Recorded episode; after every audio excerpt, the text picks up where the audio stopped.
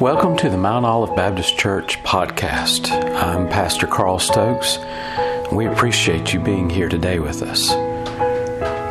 Our desire is to preach the Word of God effectively and clearly so that you can understand God's desire for you in your life. Many times when we go through life, we we seem to allow our comforts and our uh, desires to rule how we live our life. And Lord, we pray that you'll help us this morning to set aside our, our weariness, our tired uh, nature. Lord, help us to, to be focused on uh, why we are here this morning. Allow your Spirit to speak to our hearts. Lord, help us to think of you and not ourselves. Lord, may we draw close to you and rejoice at what you've done. In Jesus' name we pray. Amen. Uh, this morning is a spectacular morning, and it is a day in which we rejoice at what God has done for us. Uh, Matthew 28 tells us uh, from the very first verse, it says, After the Sabbath, as the first day of the week was dawning, Mary Magdalene and the other Mary went to view the tomb.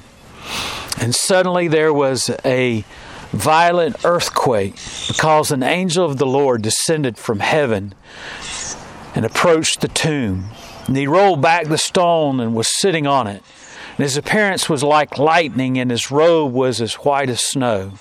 The guards were so shaken from fear that they became like dead men. But the angel told the women, Behold, uh, do not be afraid, because I know you are looking for Jesus who was crucified. He is not here, for he has been resurrected, just as he said. Come and see the place where he lay.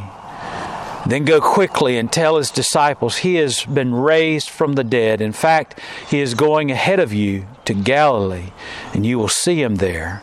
Listen, I have told you.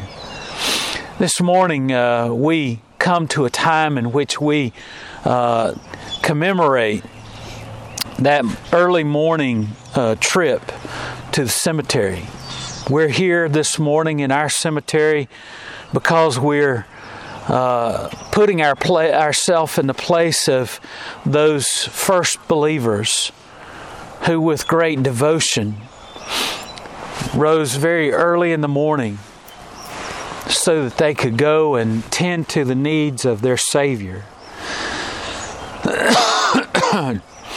they no doubt felt as though uh, life had robbed them of the opportunity that they had of, of seeing something tremendous happening in their life. They had placed all their hope in, in Jesus and, and this man who had gone throughout uh, their region and, and had been doing things to that that just defied all logic and and caused them to believe and understand that he was more than just simply another man, just more than another teacher he was not just a, a, a, pastor, a rabbi. He was, he was someone who was speaking with the voice of God and someone who was uh, touching them with, uh, with power in his life. And so they had placed all their hopes upon him, and, and he had been taken away from them. And so they came to the, the tomb and they experienced uh, something that was uh, tremendous. I've never had the, the privilege to go to Jerusalem. I, would love to someday go to Israel and, and walk in the pathways in which Jesus walked and, and visit some of the places that, that uh, mark uh, where uh, Jesus spent his earthly life. But I, I'm told that there's something amazing at the tomb in the garden that they believe where Jesus uh, uh, was laid, uh, where many believe was the, the garden tomb that uh, his uh, followers placed Jesus. Uh, there above the opening of the door, there's a placard that, that simply says, He is risen. He's risen. Some people say it's because of uh, security reasons. They want to make sure that people don't think that that there's someone in there, that there is a uh, a person occupying that tomb. Uh, but uh, I think it's because of the message of these of this angel that uh, that Sunday morning, that early morning in which his disciples came. Uh, we worship a Savior and a Lord unlike any other. The rest of the world, if they follow Confucius, guess what? They can go to his grave, they can see where he lays. If they uh, uh follow any number of other leaders, any other religious holy men, they can go to their grave site, and yes, there there are the bones and the remains of that individual that led uh, that group as well. Uh, we uh, we're the only one who uh, worship a risen Savior, someone who came and and sacrificed himself on the cross of Calvary for us. He was laid in the tomb to demonstrate the effects of sin on our lives. And then the third day, he rose from the grave. I want to share with you a few things about this passage of Scripture that maybe you've heard before, maybe you've had it pointed out, but I want you to, to understand uh, a few things about this passage of Scripture that, that show with us uh, first of all, I want to want you to see the different people that are involved. You've got Mary, uh, the mother of Jesus, and Mary Magdalene. They went to the tomb to see uh, Jesus. So you have these first ones who would soon discover that Jesus had been raised from the dead. Uh, they were full of hope. They were full of, of desire to, to minister to, to his uh, body, but uh, and they were skeptical. They they knew the reality of what had happened. They had all seen him die on the cross. They were there. They were people who were lost without Jesus. They were simply going about their day to day task. They're simply doing what had to be done. Similar to some of you ladies this morning who, uh, when you got up this morning, you started fixing some food and uh, to bring this morning, and uh, you most likely wanted to stay in bed. You wanted to just wait till later and you didn't really didn't want to do anything but because of your sense of obligation your sense of duty your sense of responsibility you got up and you started to fix whatever you brought this morning.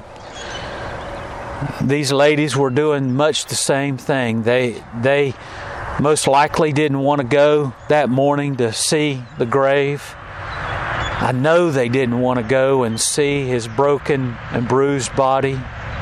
They didn't want to see a, a tomb that was filled with their hopes and filled with their uh, their yearnings for a different life laid in death.